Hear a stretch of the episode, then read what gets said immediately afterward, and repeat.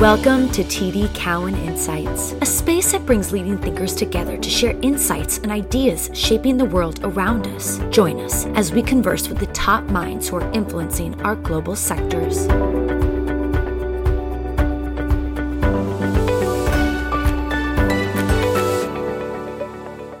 Welcome to another episode of the Retail Visionary podcast series, a podcast about visionary ideas and people. My name is Oliver Chen. I'm TD Cowen's retail, luxury, and new platforms analyst. In today's episode, we'll learn more about Cortina, which is a leader and marketplace software as a service platform for celebrity brands such as Poosh by Kourtney Kardashian and Airmail. We'll also discuss the future of retail marketplaces and traditional direct to consumer models. I'm thrilled to host Keith George, co founder and CEO of Cortina. Before founding Cortina in 2021, Keith was the chief merchandising officer of Gilt.com. Keith also worked in a variety of senior roles in retail at companies like Coca-Cola, Ernst & Young, UPS, and Gap Inc.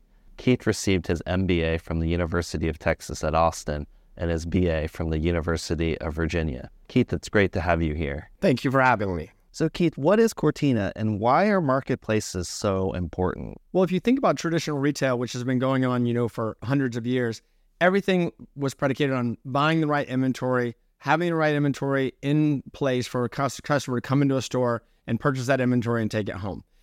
With technology, all of that is um, all the requirements around inventory have completely changed. As we also know, inventory is one of the most you know difficult things for retailers to manage. So what Cortina does is enables retailers, e-commerce players to actually provide products on their site without actually buying that inventory first. They connect virtually to the suppliers' e-commerce systems, bringing in all the product information, real-time inventory, real-time pricing, etc., onto their site, but they don't actually pay for the inventory until after the customer buys it themselves. So it removes a lot of the risk in, in traditional retail. Keith, uh, do retailers want marketplaces? What do consumers think about marketplaces and what is a marketplace? Well, there's two types of, marketplaces. I think the first one that most people kind of understand is the Amazon marketplace. I find it to be very difficult for actually everyone to just replicate that outside of, you know, Target, Walmart, Amazon. Endless aisle becomes quite confusing. Paradox of choice starts to exist. And so that type of marketplace is really challenging. And there's some people who are trying to replicate it. I'm not sure how much success that, that there will be in that that.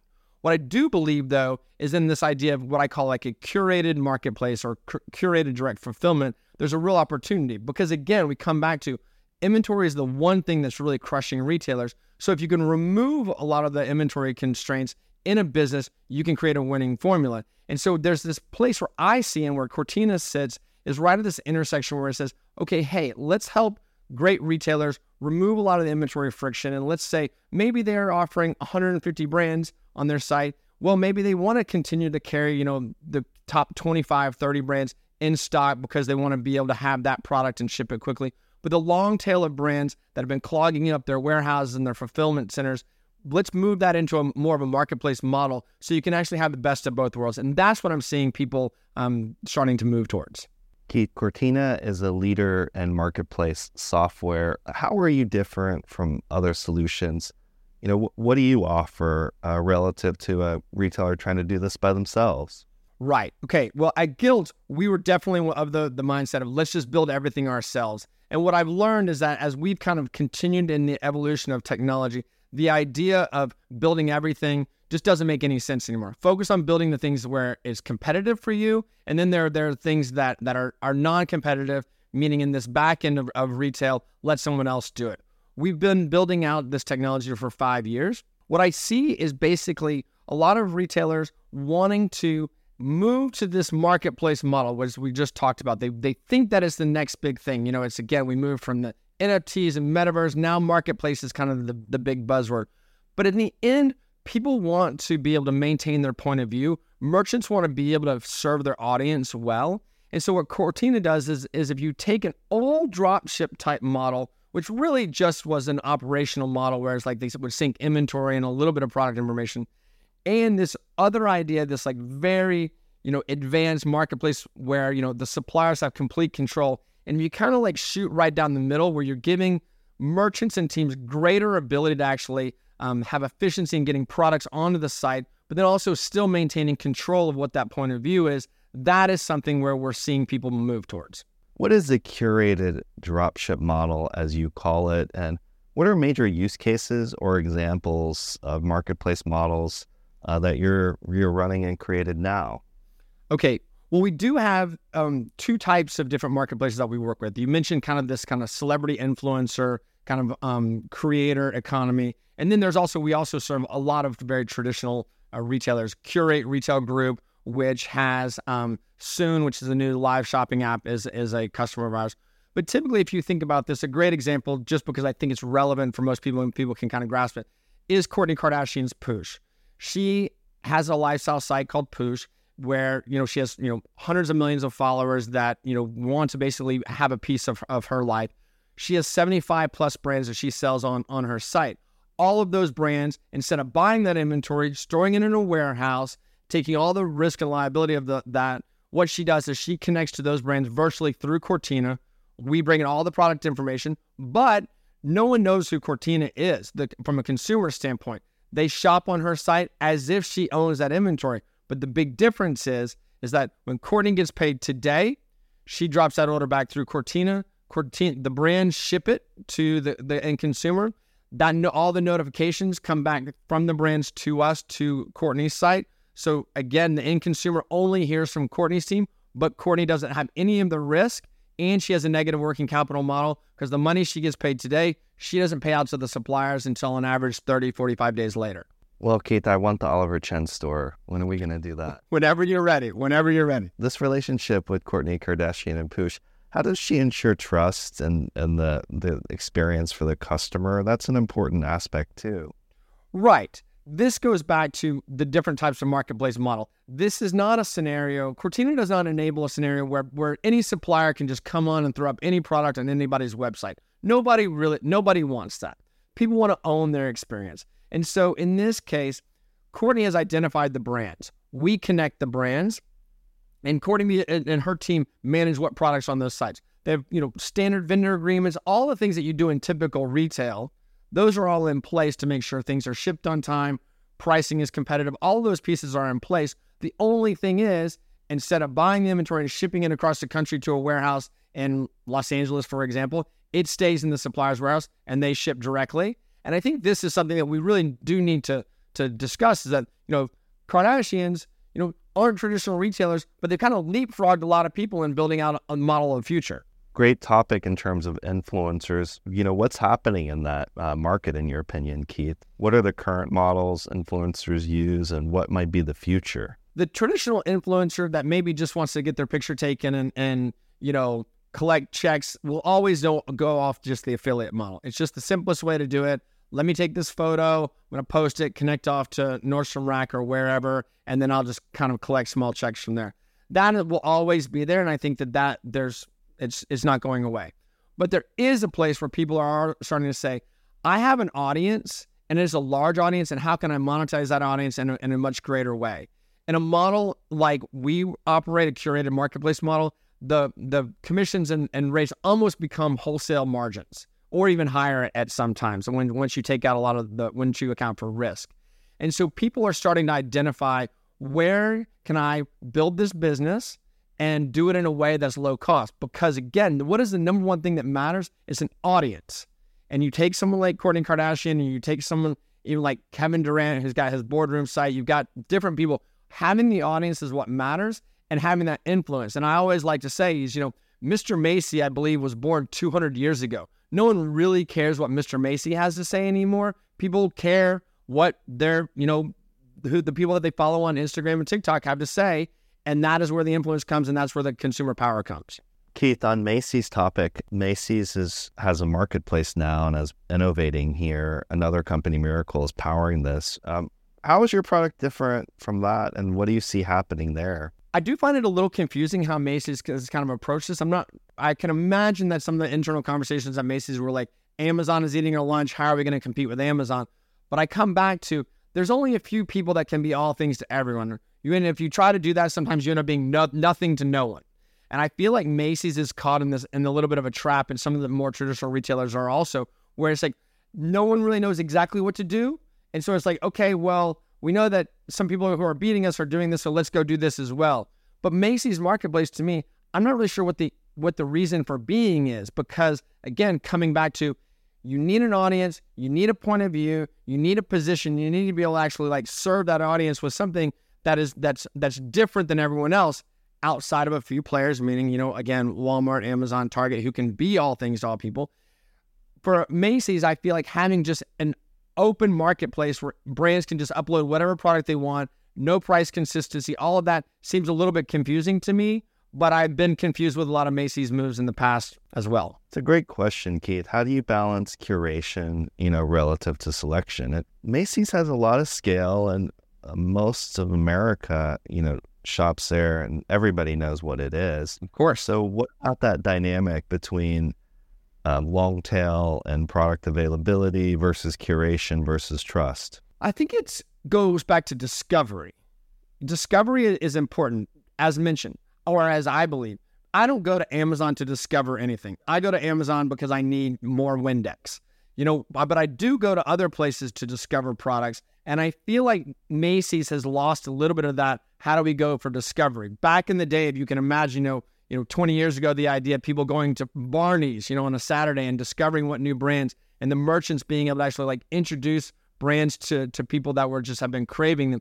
That just doesn't really exist when you just put, you know, thousands of, of brands on on a on a website and you're not able to actually curate and kind of like tell stories about it. I do believe being able to tell stories in retail is really, really important. And so, audience, content, storytelling, all that is very, very important.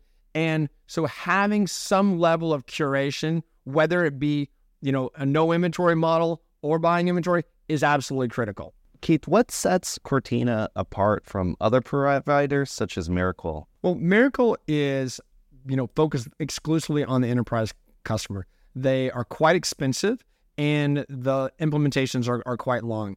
In addition to the fact that it's really focused on, again, building almost like endless aisle type marketplace versus kind of a curated drop dropship marketplace. Traditionally, most of our customers, you know, are attracted to the fact that we're probably 75% cheaper and we move very, very quickly. In this today's market, having a quick ROI is really important, and that is something that we're able to deliver versus a company like Mirakl. Speed and cost definitely matter. Yeah.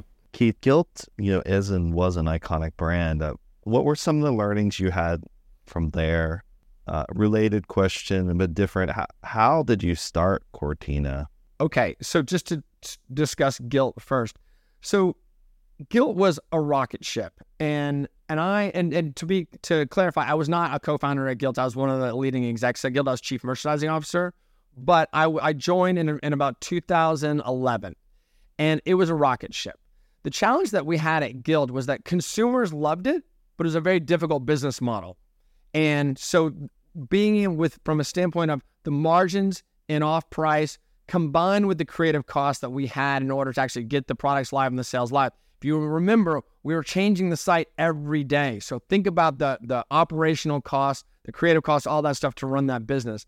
And so it was really difficult for us to become profitable. And of course, you know, as we've seen with a lot of a lot of the high flying, you know, e-commerce companies, you know, that path to profitability becomes very elusive and then it, you either get hammered either in the private markets or in the public markets but some at some point the chickens come home to roost. I think what i learned a lot at Gilt was again having a, a good business model from the beginning really matters because you can't just scale your way out oftentimes. Some people have, I've done it but it's very rare. And so the one thing that i always will remember at Gilt was you know we had hundreds of millions of dollars of working capital tied up in inventory. We had 28 photo studios operating almost seven days a week. We really had a lot of like operational just baggage. And so when it, when we moved from an email driven mar- um, marketing model, remember back in 2008, 2009, you know, we were, you know, Gilt was one of the first people to do a lot of email marketing, which was effectively free. Once it started moving towards like a paid model, we just didn't have the cushion in our margin to be able to, to do that. And so my co-founder, Brooke Haney, who was fashion director and head of brand acquisition at, at Gilt as well, she and I and Kevin Ryan, who was actually the original founder of Gilt, when we started kind of um, our next company after we left Gilt, which was a which was a consumer marketplace, we said, how do we do this with no inventory, no creative costs? And so Cortina actually was born organically. We had started this um, marketplace that was consumer driven called Coedition, uh, and we wanted to basically connect to any any brand. And so the first brands were like, we're on Magento. So we developed connectors for Magento. The next we're on Shopify and WooCommerce. And ultimately we built out really a headless kind of technology platform. And people came and asked us to license it themselves. And then that's what what ended up becoming Cortina. Keith, which retailers are on your radar now? Uh, which ones are you more concerned about from an industry perspective? The the retailer that's kind of on my radar right now, i I've recently met the founders. I'm not sure if you know Cider, C I D E R. They have been, you know, growing really, really quickly. It's an interesting mix of founders, and I, and I think the reason why I'm, I'm interested in them kind of also goes with the retailers that I'm concerned about. You know, it's a young group of founders. They studied in the U.S., but they have roots in China, and so they have a lot of kind of like supply chain operational kind of advantages based in, in kind of the the network that they have in China, able to produce products quickly and sell it, and they're just growing like gangbusters. But it's a young team that's really hungry and really understands kind of fashion and trends. When I think about retailers that I, I am concerned about, you know, as a gapping for a long time, those kind of middle market players I really struggle with because if you think about brands outside of Nike, which has, you know, lasted in part because I think they constantly are, you know, leveraging the the the new talent. You know, again, my my kids love Nike, but is do they like Nike or do they like the athletes that, that Nike's kind of like promoting? You know, if I look at Gap, if I look at some companies like that, I struggle because there are frankly people like me that have been in the industry for, you know, 20, 30 years who are trying to reinvent a brand that just doesn't resonate anymore. And the challenge is some of these brands become so big that as a leader, in order to be able to actually like really turn this thing on and change it, you'd have to take the kind of risk that might turn it way down as well and end up being, you know, if you want to do a 25 comp at a company like Gap, you need to be able to take a risk that ends up could be a negative 25 comp. And I just don't see a lot of leaders in kind of these mono brand, mid level retail players willing to take those risks right now. And that is why I'm concerned about those brands. Keith, customer acquisition costs have been a major topic. They've been really inflating. What does Cortina do with respect to that? What's happening? Well, I've always believed that D2C is a tough business model, just having one website, driving everything there, and building your entire business in that way. All brands need some form of distribution. And I think with rising acquisition costs, these types of models, such as Kourtney Kardashian's model, really give people additional distribution, additional eyeballs at a much lower cost than than trying to just pay your way to Facebook, Google, and Amazon, which basically dominate over 60% of, of digital ad spend. Keith, on the topic of technology, um, we're I'm a big believer in AI and AI powering magic and logic and yeah. what AI can do generatively as well as supply chain. What do you think about AI? What role will it play? What role might it not play in retail? I, I, I love it. I love it. I was not a fan of all the the chatter going around retail around metaverse last year and all that. I just kind of thought it was a lot of noise. On the AI side, I'm really excited. I think look at planning, merchandising, assortment mix, all these things going back to the curation that we talked about.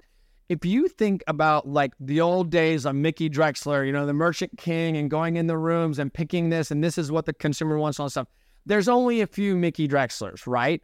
But the ability to actually take a lot of information across the industry and synthesize it into what are the what trends are happening, understanding again inventory movement, all of those pieces really can affect planning, can affect obviously production, can actually help reduce waste. There's so much impact here outside of just the traditional things around like customer service and all those pieces that I think it, it will absolutely fundamentally change immediately diversity and inclusion is also important to me as a topic for for everybody. How, what does that mean to you? So Cortina was was born out of Coedition, which was a plus size marketplace, which was all about you know in, inclusivity. And so we built that company on the idea that you know again you know there's 100 million women in this country that that are sizes 10 and above, and yet there's very few retailers that are that are serving them. So I think that there is a, a big opportunity here to be able to actually like really serve markets. And I think one thing that I do believe technology is enabling is being able to say, okay, let's actually provide companies and and personalization that is specific for this consumer that actually makes that consumer like um, feel best about themselves. I don't think if you go back 25 years, you know, and even when I was at Old Navy at times, I remember we would do, you know, for example, like the size scales, and we just didn't have enough information to know. So what we would just do is send a, send a bunch of mediums to a store, and so of course people that you know didn't just fit that exact fit model were always left out. And I feel like that is where kind of like AI and technology can really improve. Keith, what have been the secrets to your success, and also um, what are you most excited about? I think the main thing for me, and again, I success is still something that I that I'm constantly searching for, but I think the main thing is always being open and thinking yes before no. I love the idea of what's possible, and I understand that you know sometimes being able to actually say no at the right time is important, but really leading with yes and why not. Those are kind of like overarching philosophies both in my personal life and in my professional life, and they continue to to bear fruit. I think also with that is the relationships that I've been building across the years and just really focusing on that. I mean, in the end, yes, you know, um, financial success is important and all these things, but you know, a recent study on happiness came out and no surprise, what did it say? The number one leading indicator is the depth and breadth of the relationships you've had. And I think for me, I've adopted that both in my professional life and in my personal life. And that's been something that has been, you know, really important. And something that's exciting to me right now is I am really interested in what I'm almost calling not the post pandemic bump, not the post post pandemic bump, but what is this new kind of like equilibrium that we all find again, professionally, personally, in every facet of our life that is coming out of COVID? Because I think, I don't know about you, but definitely I came out swung the pendulum very, very hard in many ways. One way, then it kind of came back. And now it's like, what is this new world order? I'm an optimist, so I know that when people, you know, start throwing around the word recession, it's almost becomes self fulfilling in a way. But I remain an optimist, and so I feel like we're all just trying to find this kind of new normal and how we can actually achieve that and have like good kind of like mental health and stability. I feel is something that I'm really excited about. Yeah, Keith, these topics around happiness, wellness, as well as um, community engagement are, are so important. And I think retail has a big role to play, you know, as this notion of what is experiential continues to evolve. So, Keith, it was wonderful to be with you here and to be your friend. So, yeah. thank you for briefing us on marketplaces, the evolution of retail, uh, views of what you're doing with software and how influencers are, are transforming. Thank you for having me. I really enjoyed it. Thanks for joining us. Stay tuned for the next episode of TD Cowen Insights.